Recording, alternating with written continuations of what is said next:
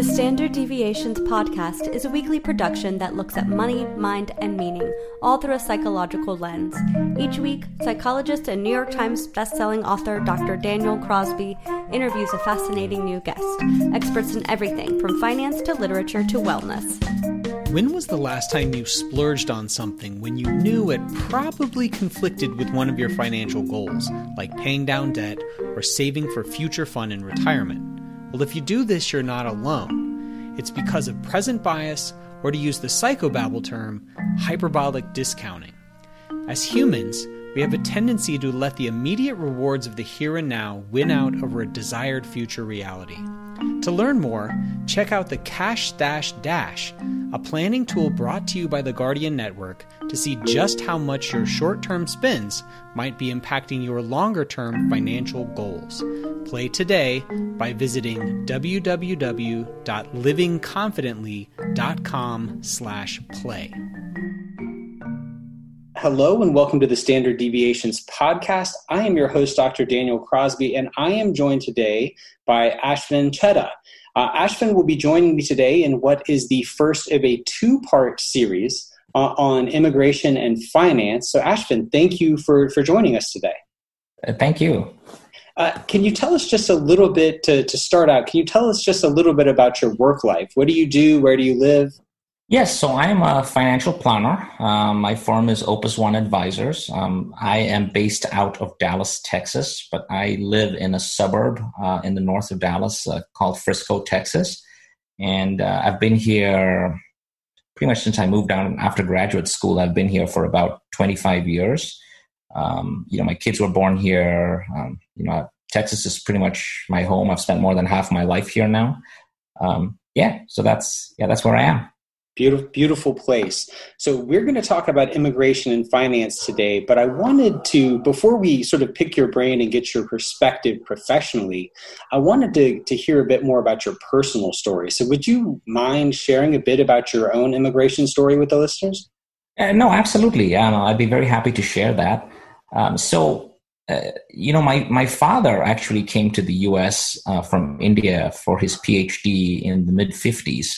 Um, he went to actually Oklahoma A&M, which is now OSU, and uh, he was an agronomist. Um, he went back to India, met my mother, who was wrapping up her dental degree over there. They got married, and my father had always been interested in academia, so he went, you know, found a great position uh, in Nigeria, West Africa, uh, and he uh, was a college professor at the University of Ibadan in Nigeria, West Africa my mother was a clinical uh, lecturer in the dental school. They spent 40 years there. So my two older sisters were conceived there uh, and raised there. And I was born and raised in Nigeria, West Africa. Um, did my my elementary school and secondary school there. They call it primary and secondary there. Uh, there's no concept of elementary, middle, and high, so it's just primary and secondary.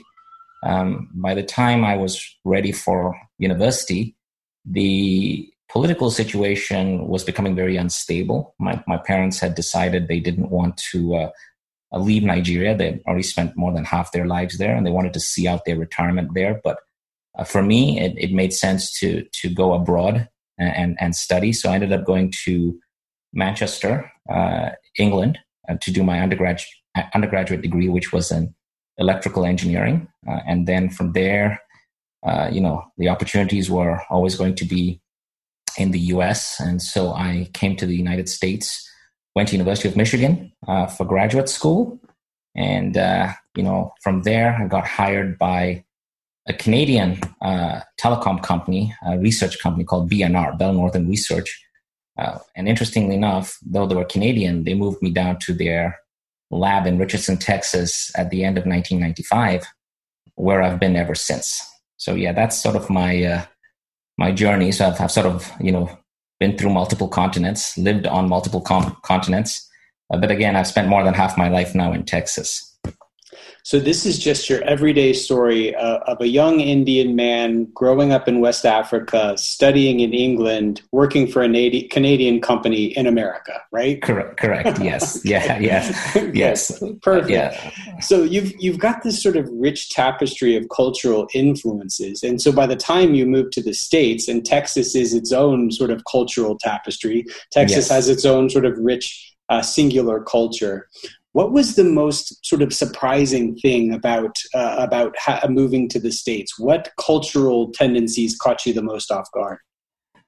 Um, so you know, it, it's interesting, I guess, because I had, you know, I grew up mostly with West Africans. I mean, you know, most of my friends were were, were Africans, my closest friends. Uh, so you know, the biggest culture shock was actually going to the United Kingdom. Uh, mm. You know, because that you know, I went from essentially where you know 99% of my close friends were were, were africans. And you know and and then i went to uh, you know you know university in, in england where all of a sudden you know 90% of my you know my friends were caucasian. So it was actually a very big culture shock for me which probably set me up well for coming to the united states um, you know and when i came over uh, you know, to Michigan, University of Michigan is a, is a very strong uh, university. They have, especially in their graduate programs, they have students from all over the world. So, in, in a sense, the adjustment was was quite easy.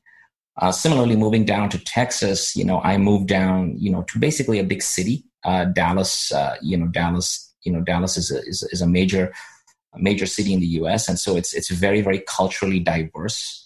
Um, and so I didn't have perhaps a, a, a, shop that I might have if I moved to maybe a small town, if I would stereotype uh, without offending anybody. If I had moved to maybe a small town in the middle of Texas, it might have been different. But moving to Dallas, not not so much the case and especially also working for an engineering company as you know a lot of engineers are you know from all over the world so so I probably had more diversity leaving Nigeria than I did in Nigeria, uh, mm-hmm. if that made sense. So, so the adjustments were easy for me once I left England.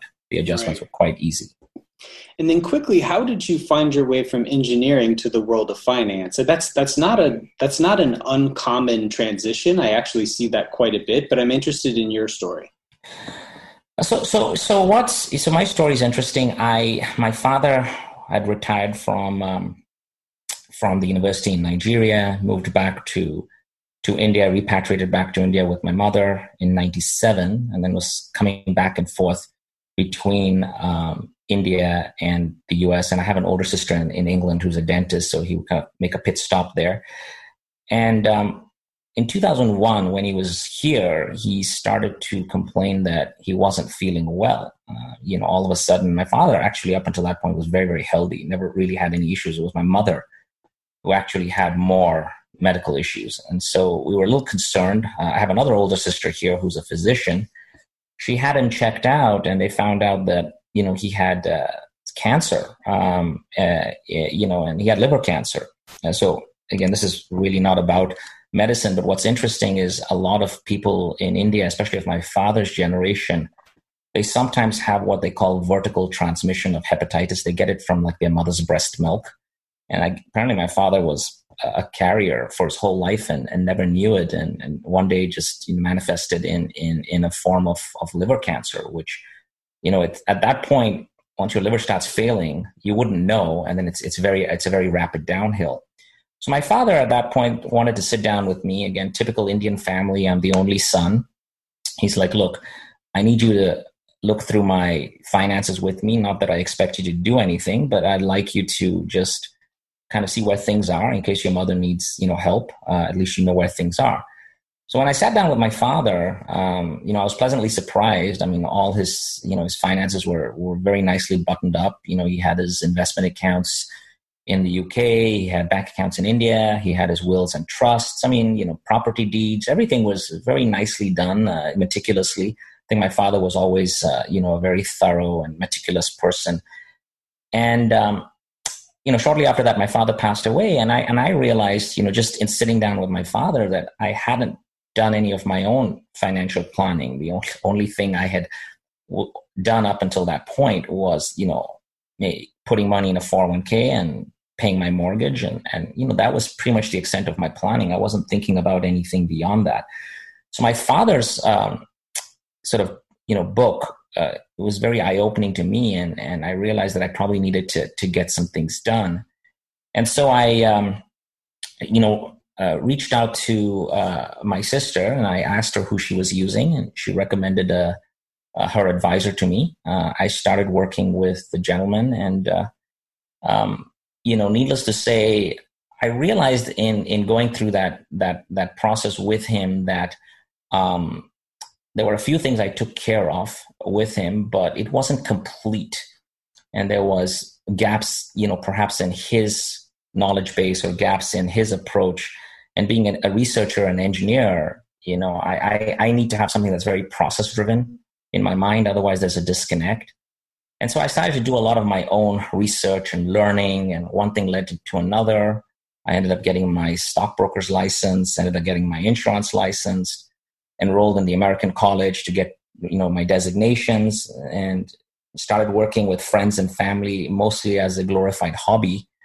And then the hobby resulted in a you know a eureka moment one day, and I said, "Hey, you know what? This is actually not a hobby. This is actually a practice." And and it's building. I'm getting referred to people all over the country, and my passions are no longer aligned with engineering. So it would be a good a time as any to retire as an engineer and do something that I'm really passionate about, and and the rest, as they say, is history.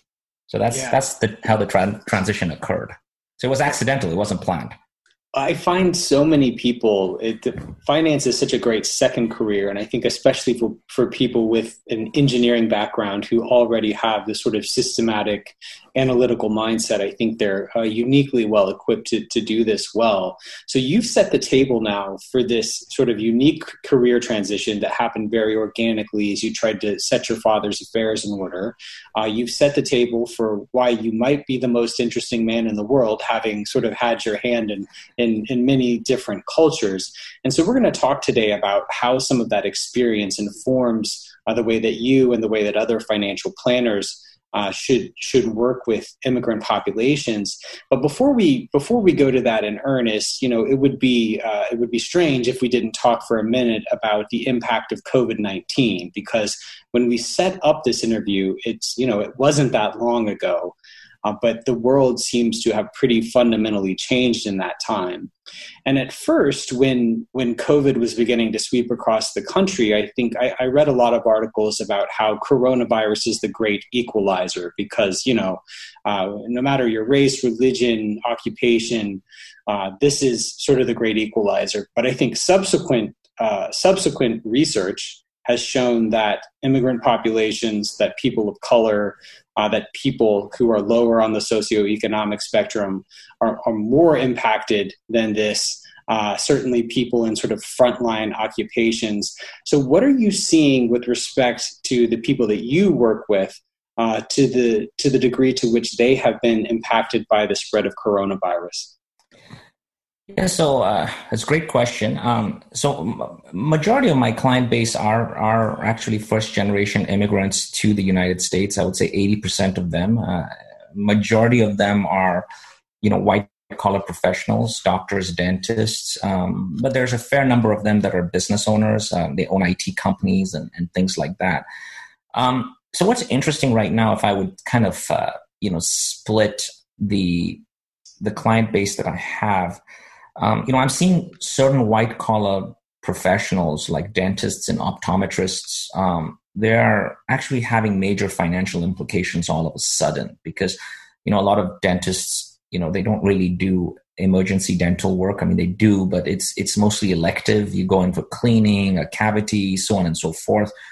Optometrists, it's the same thing. And you know, with the shelter at home in so many states, um, you know, my dentists and optometrist clients are actually really starting to feel the financial pinch of not having revenue. You know, so again, you know, we've we've certainly counseled them about taking advantage of a lot of the programs that have been put in place, uh, like the PPP program and and the disaster relief loans and, and things like that. But they're feeling um, the financial pressure immensely. Now, again, a lot of my clients, at, least who have been listening to me over the past, you know, they they do have cash reserves. I mean, they, they've done, you know, a lot of them have done or taken the the feedback and the advice that we've given them to always have cash reserves on hand and things like that. But in any case, you know, when you don't know if your practice will come back, when you don't know, you know, if you'll have the same kind of revenue stream, um, it, it creates its own set of anxieties, right? Which then can manifest itself in how you look at your investment portfolios. You know, now all of a sudden they're starting to look at some of the investment portfolios a little differently, even the longer term portfolios, and I'm having to help them work through the behaviors around that. Um, obviously, there's there's a there's a certain element of fear um, from a financial perspective, and even when they start going back to work, you know, you know, how are they going to adequately protect themselves from a medical perspective? Um, so that's one segment where they are really, um, you know, seeing the implications of that. Um, you know, I have a lot of clients who are doctors. Uh, again, I have ER doctors, I have neonatologists. So I have some that are going to work as usual. Um, there's no implicit financial implications to them other than a lot of them are, you know, uh, when you have conversations with them, they are, you know, obviously genuinely scared. They're, they're in the front line. I mean, they have all the protective stuff, but you know, as some of my uh, ER doctors have told me, I mean, you could be very healthy and it could it could take your life. And so there's a you know an immense fear factor there that you know once they you know some of them don't articulate that to me. Maybe we're not as close, and some really just tell me, you know, we're frankly scared. Um, a lot of my clients are IT professionals. I mean, they work as engineers and and uh, you know software designers and architects. Um, you know, a lot of them are working from home. You know, the the the, the technology world is is used to that. I mean, a lot of them used to work from home before, anyways, at least part of the time. So they're probably the best group that have adjusted to this in terms of work.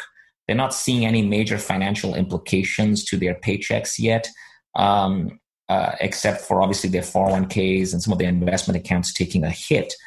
But you know from a from a from a work perspective you know they're handling that fairly well. I mean obviously if this goes longer eventually their industry would get hit. And so we're talking through some of those things. But most of them are sheltering at home. They're they're using the amazon primes the instacarts you know i think mostly being responsible and, and trying to make sure they are not contributing to the spread um, so they're probably as a group are handling this better um, I have some small business owner clients. You know, um, they own, uh, you know, um, Taco Bells. They own uh, subways. They own hotels, motels. Um, you know, they're they're they're really struggling right now. Um, you know, um, and they're frankly quite scared. because they don't know, especially some of my clients who own motels and hotels, they don't know how it's going to come back, and you know, in what shape, way, or form. Um, and and that's also a challenge for me because you know it's something that you know you can study about it in textbooks and you can deal with uh, you know corrections like 2008 or 2001 but this is medical. So you know this is there's, there's no real uh, blueprint. You know the world has changed a lot since the spanish flu of 1918 and so you know it's it's also a challenge for me in counseling a lot of clients around that. Um, a lot of my clients are concerned about their families back home. You know, they have families in India. India has shut down Dr. Crosby for a long time. I mean, you know, they, in fact, I, I believe last week they extended their shutdown another two weeks. And so that's also a concern. Uh, you know, um, I know we are sending money back to my uh, my uh, father-in-law and my my wife's family because uh, they're not perhaps as well to do. And you know, my brother-in-law is not getting paid. He works as a you know a hardware uh, computer repair person. So he doesn't have work. He's not getting paid. Um, and so you know they're you know we're sending money back home obviously to, to kind of help them. But you know and then places are smaller in india. And so when they're there it's very hard for them to move around. So there are a whole set of challenges there as well. A lot of my clients are dealing with that with their extended families back home. Um, so yeah it's it's uh, certainly makes for very challenging and interesting times. I've had a few clients actually um, come down with with COVID. Thank God and thankfully, uh, none of them have been admitted to hospitals. They are all in various stages of recovery at home. Um, so at least you know, you know, at least the people that I know that have been you know affected by this themselves with the actual virus. Again, thank God they're, re- they're recovering well at home, um, and so that is kind of where we are. No, thank you. There's, if, if you don't mind, there's a couple of follow up questions I'd like to ask because you, you gave some really uh, fascinating context there. I'd like to I'd like to focus on your uh, the dentists, the optometrists, and the small business owners. So the ones that are perhaps the most impacted by this and the ones that are that are dealing with the most uncertainty. So just from the behavioral lens from you know my seat as a psychologist first of all we know that the only thing people hate more than bad news is uncertain news. You know this is this is a conversation my wife and i have had uh, many many times throughout this uh, coronavirus crisis. We say god we just if we knew what to prepare for you know it would be one thing. Even if it was tough if you knew how long it would last and what it would require of you be one thing. But not knowing what the market will do not knowing if you know what what the food situation will look like not knowing what the school situation will look like it's very it's very unsettling. And there's a sort of this low hum of anxiety. So you you also mentioned i think very astutely that it changes the way that they look at their portfolio. So we also know that emotion you know whether or not you're in a good mood or a bad mood impacts the way you view identical financial information. So I just wanted to drill down a bit and hear what are you how are you counseling these these clients? Are you taking more of a uh, sort of a friend first hand holding approach? Are you trying to show them market statistics that show that, you know, dips in the market have historically been good buying opportunities? How are you approaching these people that are dealing with this sort of unprecedented level of insecurity? Yeah, so you know, uh, so my uh, you know my I think you know my my style and my mindset and my passions around my industry are always related to you know uh, being a very relationship oriented individual, but I'm still still a scientist at heart. So a lot of the times, my focus with uh, my clients initially is really just you know empathically listening and really trying to understand what they're dealing with and, and really for me to step in their shoes and imagine that I was in the same situation, right? First and foremost, you know, again, thankfully, uh, I'm, I'm going to take a revenue hit with my business, but you know, I, I follow my own advice, and my business is fairly stable um, for the most part. So I think I, you know, you know, from that perspective, I don't have those anxieties, but I try to put myself in their positions um, first and foremost to you know really let them know that i am listening to them. I am understanding where they're coming from. And uh, you know for a long time i always educate my clients to think about their money in terms of buckets right? I, i'm a big proponent of this bucketing concept right? So rather than having one portfolio that's a 70-30 or a 60-40 or an 80-20 uh, which we know scientifically and theoretically will still work i like to, to, to to educate my clients to think in terms of buckets of time. And so maybe it's a little different approach, but you know, you know, I tell my clients, or you know, in the next, if we're thinking about your planning, let's bucket out, bucketize out your money. So, for example, you know, zero to three or zero to four years of expenses, I always want somewhere where you know you have access to it, and it might be invested, but it's going to be somewhat conservative, right? Um, you know, maybe years four or five on out, you know, might be a little bit more aggressive. And, you know, buckets that are really, we're not going to touch 10 plus years out, we can perhaps be more aggressive. Um, but understanding, again, the differences between risk capacity, risk tolerance, all of those things. So I've, I've always educated my clients about, you know, bucketizing their money. You know, and again, the clients that have listened to me, you know, I have a conversation with them. I say, look, you know, you, you've been sitting on this three to four year bucket of money that's um, mostly in you know conservative instruments. I mean, if at all you've taken a hit, it's been very small. Um, you know, the buckets that are further out, um, you know, yes, it's painful to see it, but let's go through and understand how history can teach us. You know, what happened in 2008, what happened in 2001, what happened in 1987. And again, you know, just because you know things have recovered in a particular way. We understand they may not recover the same way or they might but history generally is a great teacher. And so i try to kind of keep my clients focused on you know the concerns they have now and not have it translate to something that could probably impact them later because they made a drastic move. So i find when i use a bucketing technique um, i'm able to manage their behavior better now, of course, the clients who haven't listened to me, unfortunately, we're in a little bit of a different situation, and we just have to deal with that, right? Sure. So, Ashvin, you may not have known this, but you're doing a lot of really behaviorally complex uh, counseling and planning there because absolutely. You, yeah, you know the this whole idea of bucketing is based on the behavioral principle of mental accounting, which is that people spend money and save money and invest money differently depending on how it's labeled. So I wrote an entire book on bucketing. I'm a huge advocate of bucketing, and I think people who have had a safety bucket that they expected to spin down uh, in a time of market turmoil are, are much better positioned than those who didn't and you know I, I love this sort of blended approach of you said you're both you're you're both an empathic person and a, and a scientist. And at you know at, at my firm we have a three part process for for counseling clients through a difficult situation. And we call it purpose proof and process. So the purpose is the empathy. It's recentering that person on what matters to them why they came in in the first place recentering them on the plan the proof is really the the science you know sharing with them a little bit of market history giving them some guardrails for what a recovery might look like in terms of, of size and scope and timing. Uh, and then process is getting them engaged in sort of moving forward making good decisions. So you're doing a lot of a, a lot of really fantastic stuff uh, from, a, from a behavioral perspective. Yeah, absolutely. So, uh, you know, you, you mentioned something else. You mentioned sending sending money home. So, I lived in uh, I lived in Southeast Asia for a couple of years. Uh, I was a professor at a school in Hawaii for a time that had a very diverse uh, population, um, largely Pacific Islanders, and many of the many of the students and and the employees at that school would send money home to their parents. Now, to the to the Caucasian American mind, this is an entirely foreign concept, right? We're very, uh, as a as a collective, very individualistic, very like I'll get mine, you get yours.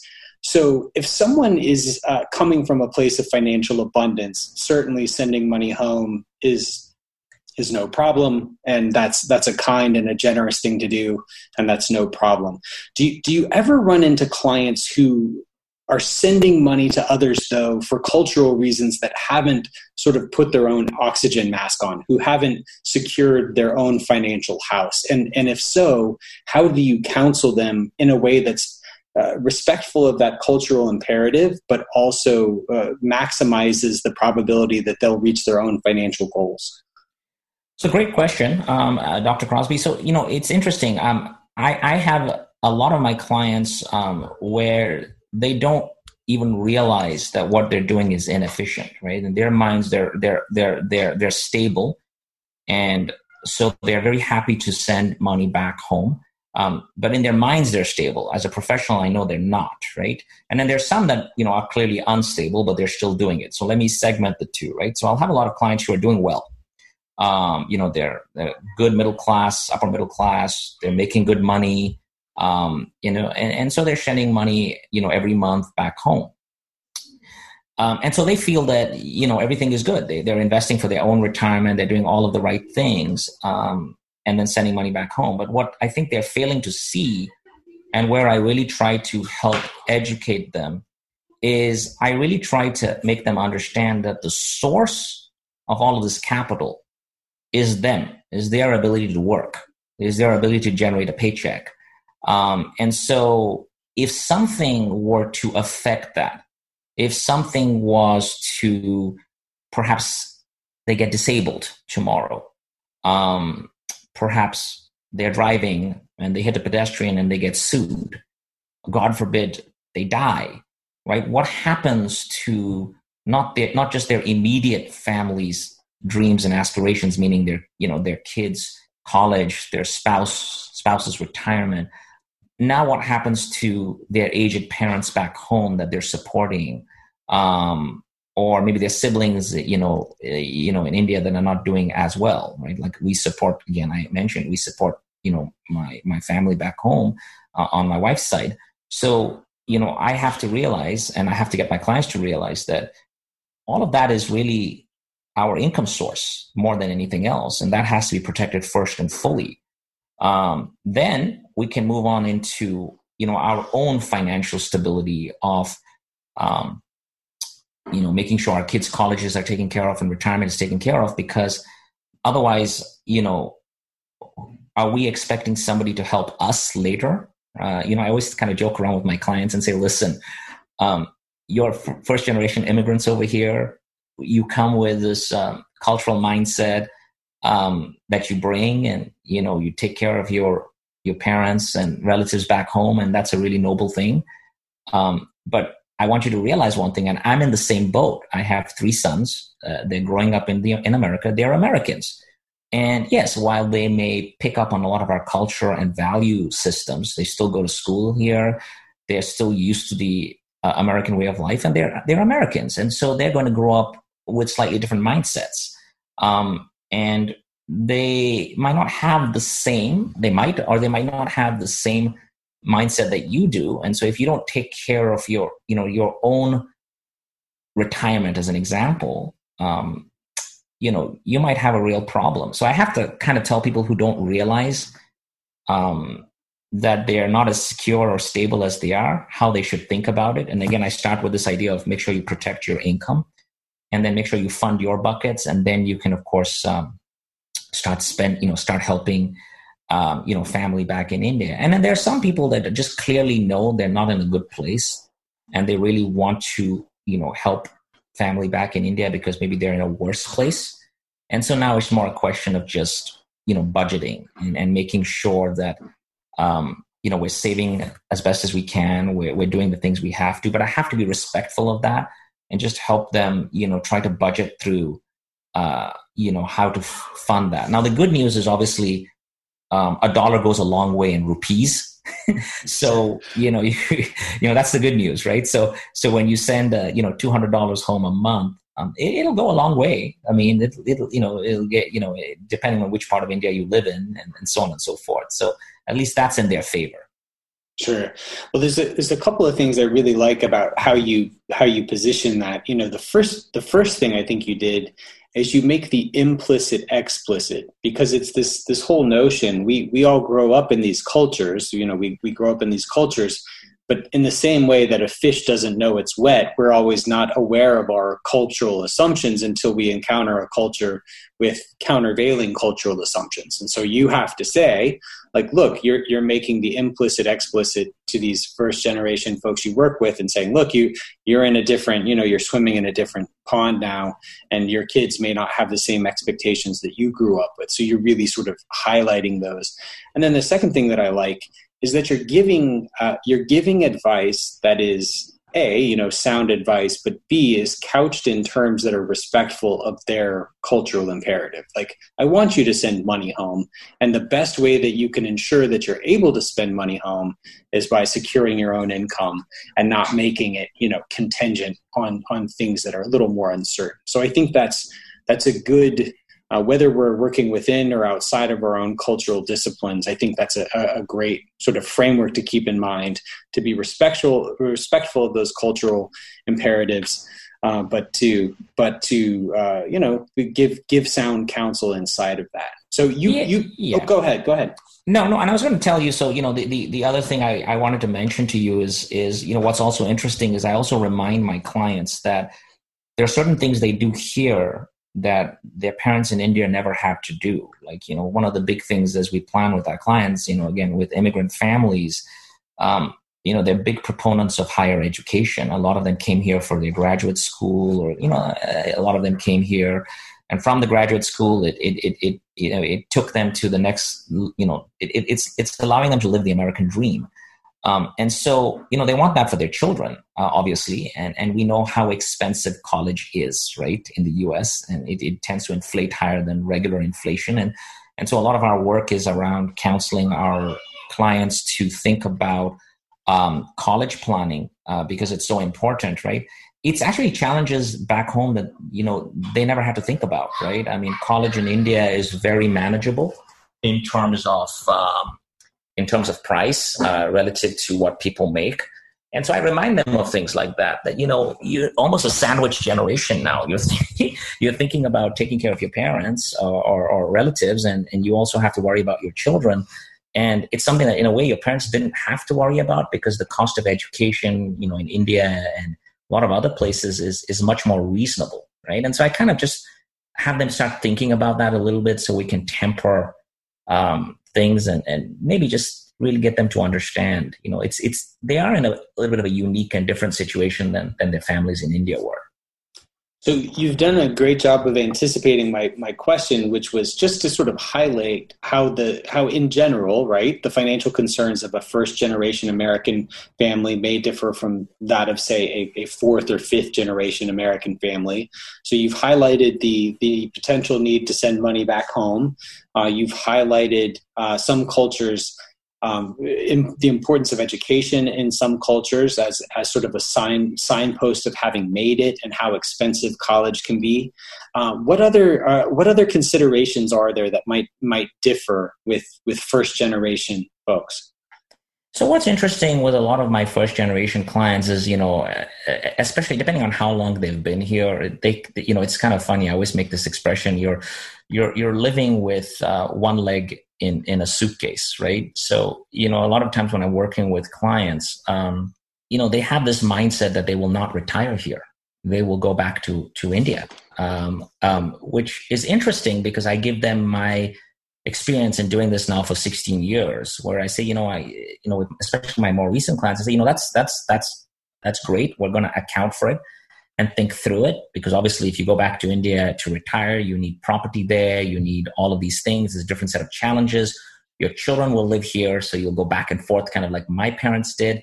But also also tell them these things will change because what's going to happen is you know i've had clients for 16 years where that was their mindset and now the kids getting older with you know just time spacing things out it's changed.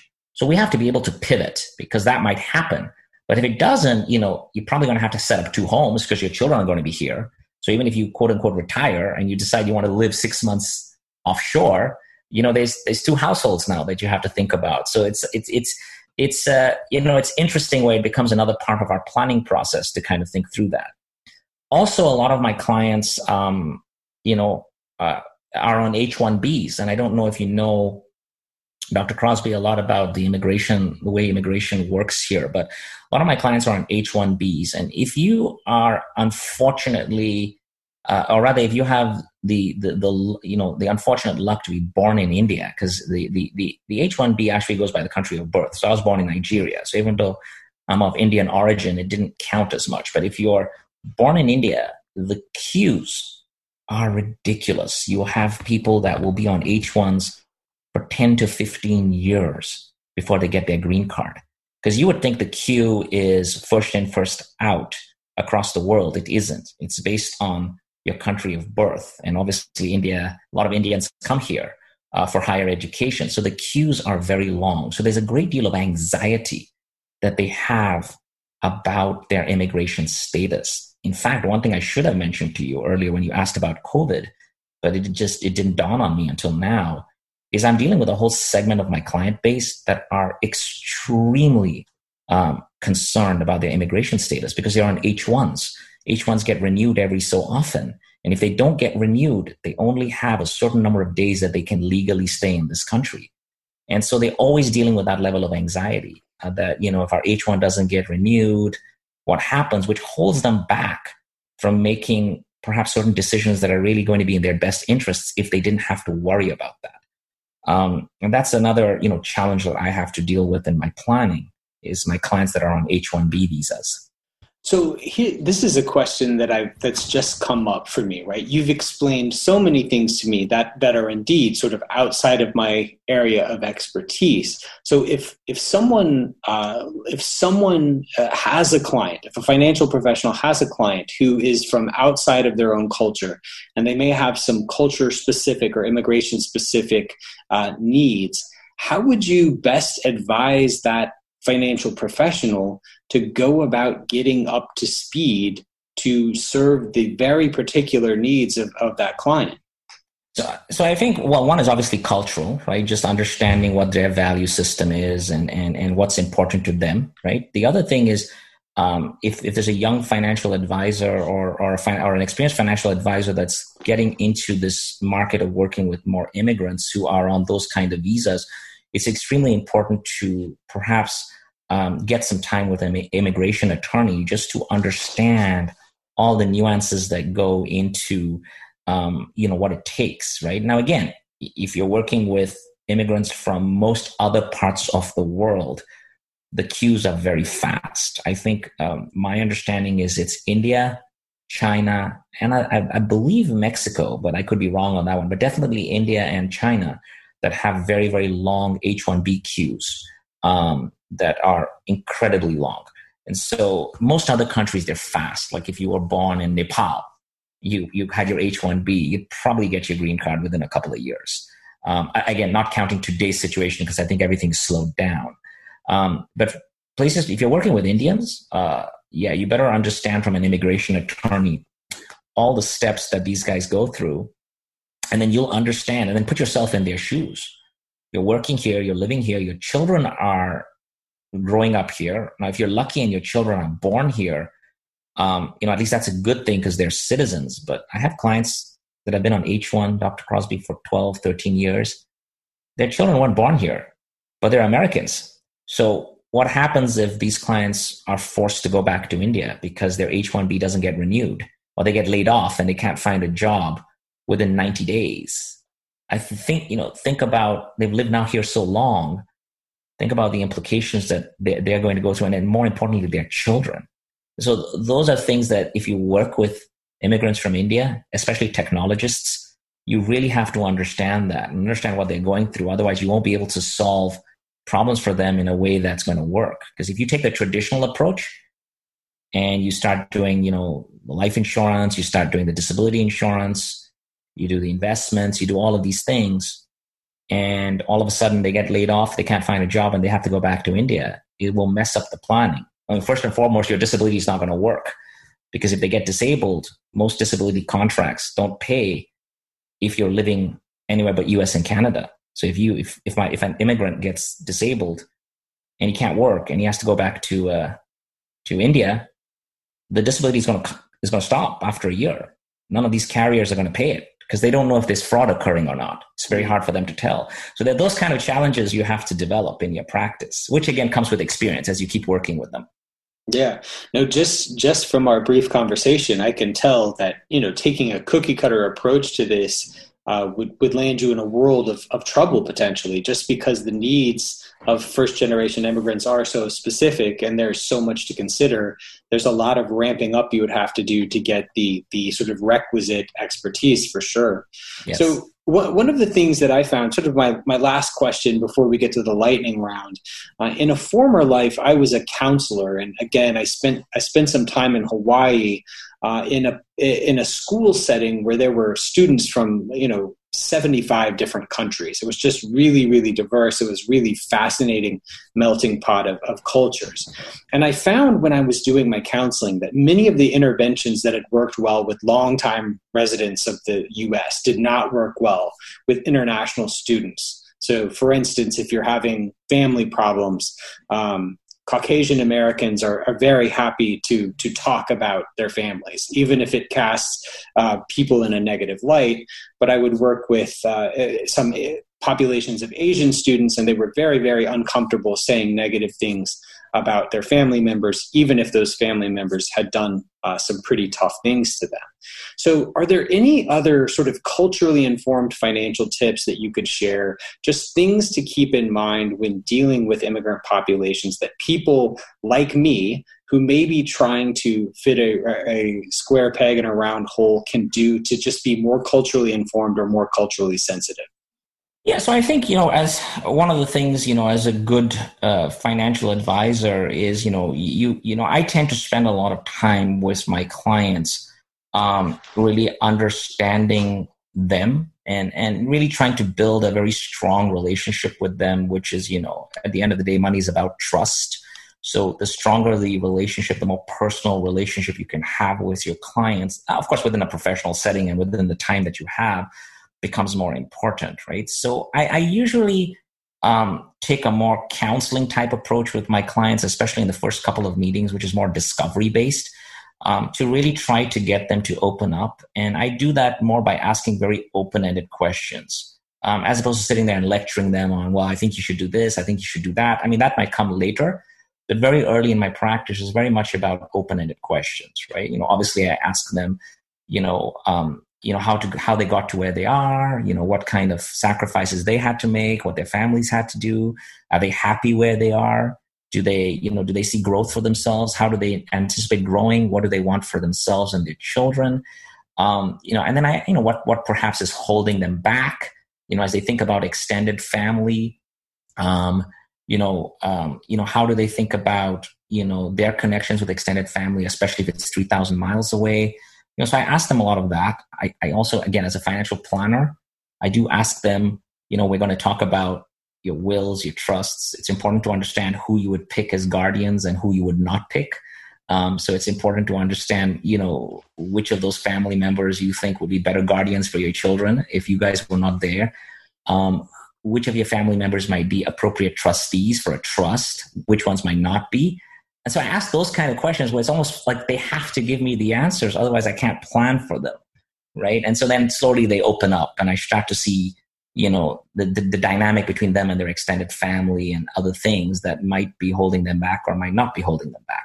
So it's really about just, you know, lots and lots of discovery type questions and sort of leading them slowly as opposed to just telling them what they need to do. So the the reason I think there's there's two reasons I think a detailed discovery process is such a good idea. You know, the first is just the the nuts and bolts of if you're working with a complicated case, you know, many of the issues you brought up today you know wouldn't emerge. If you were taking a, a sort of cookie cutter, cutter approach to working with your clientele they would only be unearthed in a detailed discovery process. So there's sort of a practical reason. But i think there's also a relational reason right? The discovery yes. process is where the two of you get on the same page. You're able to exhibit empathy and care uh, and, and, interest. And I think all of those things lay the found, uh, foundation for a really solid relationship going forward. So I'm absolutely on the same page with you there.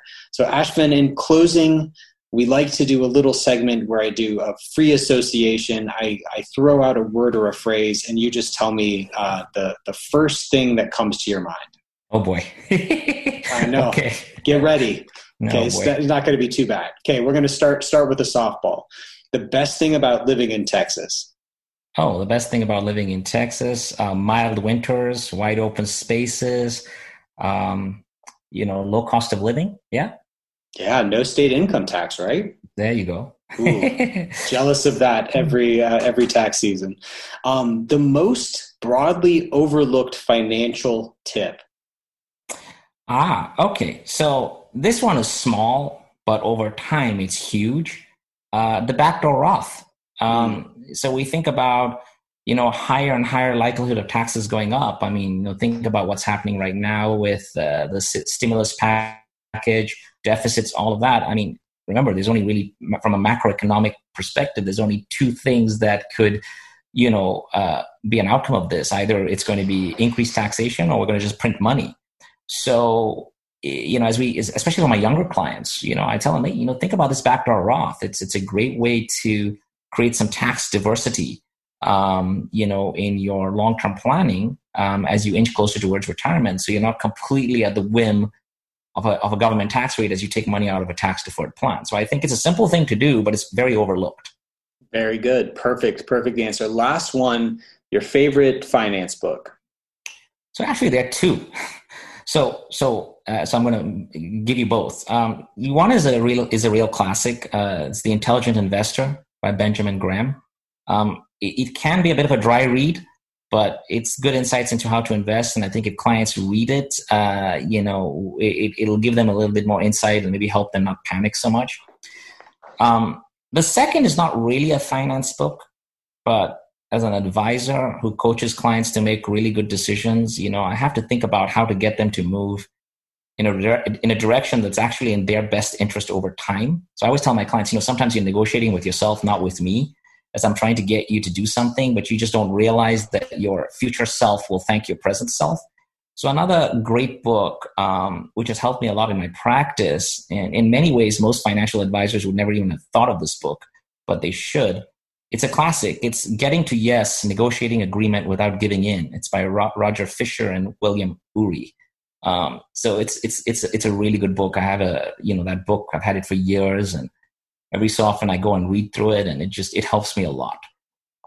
So I have said before uh, that persuasion is sort of the the skill, the the mother of all skills for financial professionals because you know if you're trying to make a sale what is that? But you know trying to persuade someone to part with their money in exchange for you know you managing their money. If you're trying to manage behavior what is that? But persuading someone to do something difficult and stay the course when every fiber of their being is screaming for them to sell you know.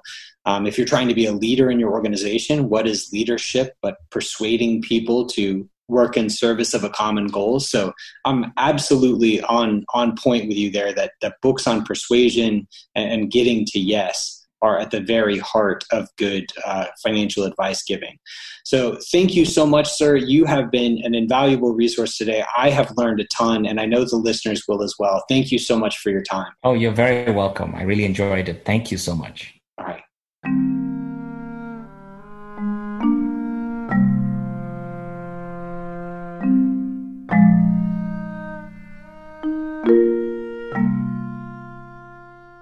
All opinions expressed by Dr. Daniel Crosby and podcast guests are solely their own opinions and do not reflect the opinion of or endorsement by the Guardian Life Insurance Company of America, Guardian, and its affiliates, subsidiaries, employees, and agents, including Park Avenue Securities and the Guardian Network. This podcast is for informational purposes only and should not be relied upon as a basis for legal, tax, and investment decisions. The opinions are based upon information participants consider reliable, and Dr. Crosby and Guardian are not responsible for the consequences of any decisions or actions taken because of the information provided. Guardian copyright is a registered trademark of the Guardian Life Insurance Company of America. All materials are subject to United States copyright laws. Copyright 2020 Guardian. Ashvin Chedda is a registered representative and financial advisor of Park Avenue Securities LLC PAS. Securities products and advisory services offered through PAS member FINRA SIPC financial representative of the Guardian Life Insurance Company of America, copyright Guardian, New York, New York. PAS is a wholly owned subsidiary of Guardian. Opus One is not an affiliate or subsidiary of PAS or Guardian. Guest speakers and their firms are not affiliated with or endorsed by PAS, Guardian, or Opus One, and opinions stated are their own. AR Insurance License Number 8068544, California Insurance License Number 0H09883, 2021 131160, expiration 12 slash 2023.